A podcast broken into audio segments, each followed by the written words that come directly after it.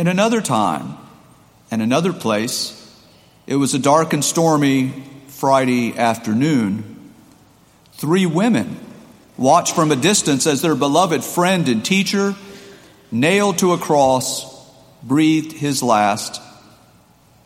Two days later, it is a crisp and bright Sunday morn. These three women have gathered at the tomb of their newly departed, beloved friend and mentor, the one who had become the center of their lives, the source of their joy, the wellspring of life itself.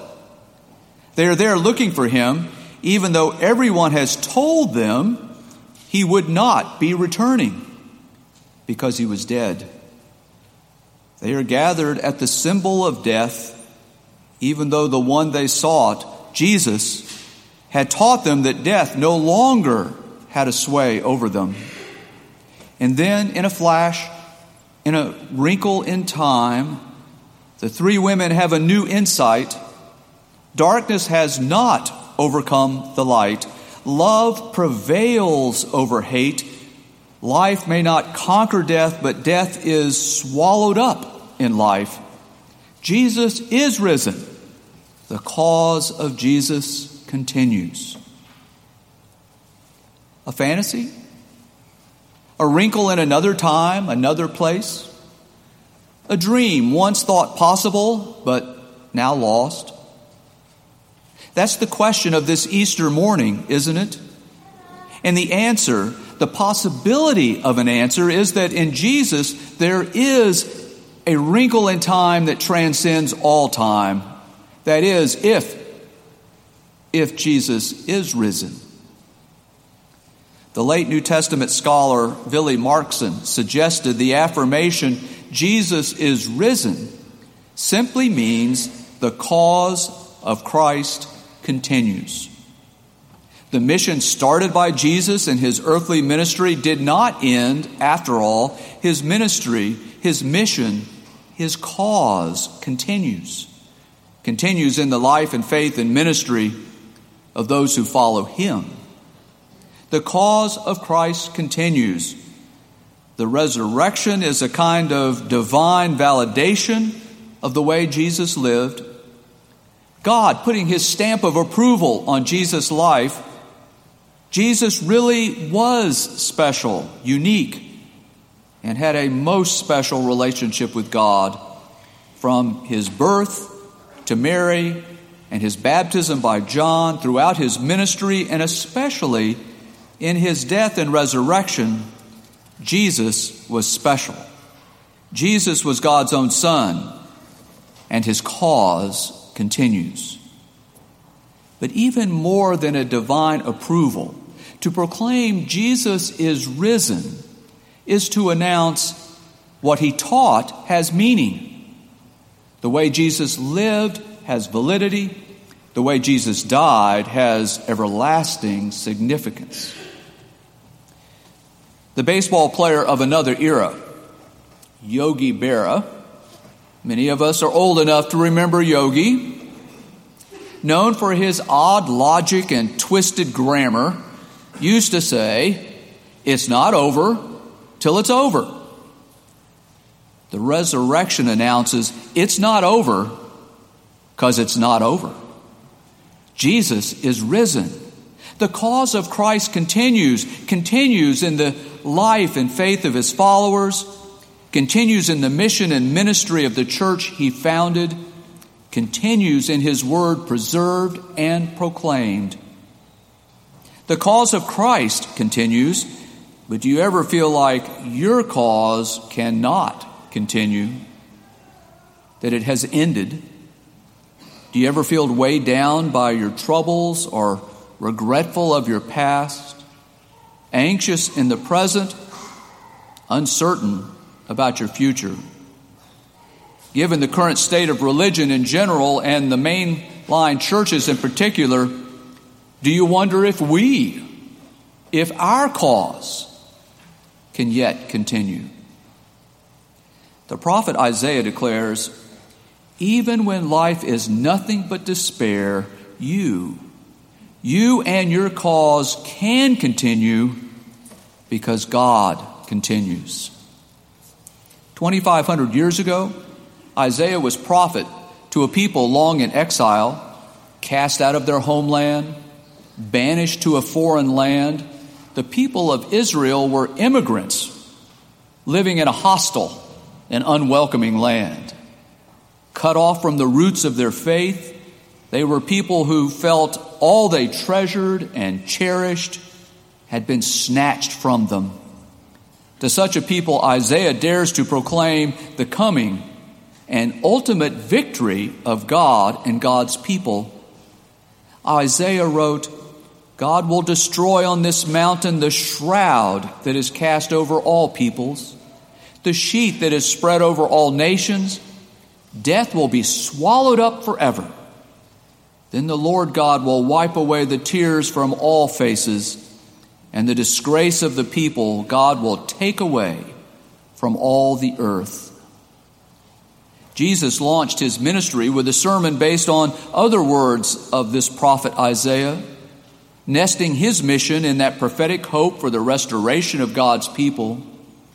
Jesus declared, The Spirit of the Lord is upon me, because God has anointed me to bring good news to the poor, to proclaim release to the captives, and recovery of sight to the blind, to let the oppressed go free, to proclaim the year of the Lord's favor. And today, that scripture is being fulfilled in your hearing. And this day, this Easter day, the good news is that the words and work of Jesus continues to be fulfilled, for Christ is risen. The cause of Christ continues. And because Christ continues, we have hope that our cause too can continue. No matter how hopeless our situation, life can and does go on. No matter how lost we feel, no matter how many times we have been beaten down, no matter what, our cause, we, you and I, can continue because Christ is risen. The evangelist Mark concludes his gospel with the words So they went out and fled from the tomb, for terror and amazement had seized them, and they said nothing to anyone. What would have happened if those women really had remained bewildered and frightened? What if that first Easter morning was nothing but a singular wrinkle in time, never to be repeated? What if the disciples really had dismissed the women's good news as an idle tale. Where would we be now? We certainly wouldn't be here. For we are believers now because somehow, by the grace of God, those first followers became the first believers. Jesus is risen. But in a very real sense, Jesus is not risen if his cause does not become our cause. The cause of Jesus does not continue if it does not continue with his followers. Jesus is not risen if he is not risen in you. Perhaps you noticed the ellipsis at the end of today's sermon title. Jesus is risen, dot, dot, dot.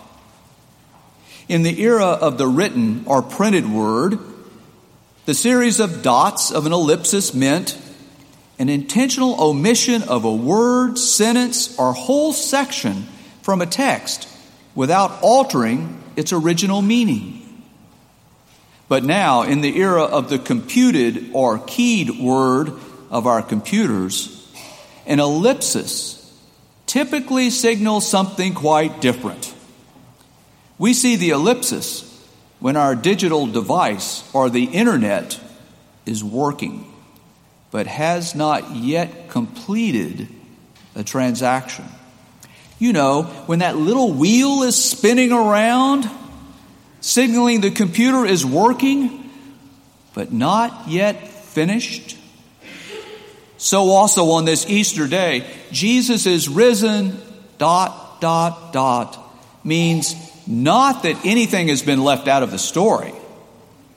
Jesus is risen, dot, dot, dot, means the story is not yet finished. The work is not yet complete. The work is ongoing at this very instance. There is more yet to come. In 1922, Giacomo Puccini, the composer of the operas Madame Butterfly and La Tosca, was stricken with cancer. Upon hearing the news, he decided to write one more opera entitled Turandot. One of his students asked him, Master, suppose you die. Oh, Puccini responded, My disciples will finish it. In 1924, Puccini died, and his disciples did indeed finish his opera.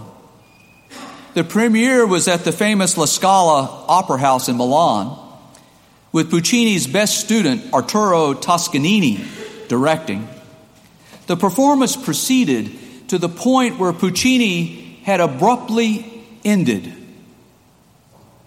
Toscanini paused turned to the audience and announced, Thus far the master wrote.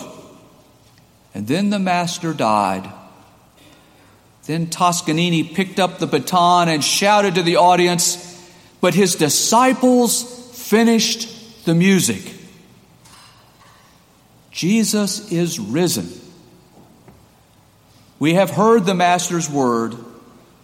We have seen the Master's life. In Jesus Christ, we are given God's masterpiece. Now let us finish his song. Jesus is risen. He is risen indeed. God's praise shall never, never fail throughout eternity. Alleluia. Amen.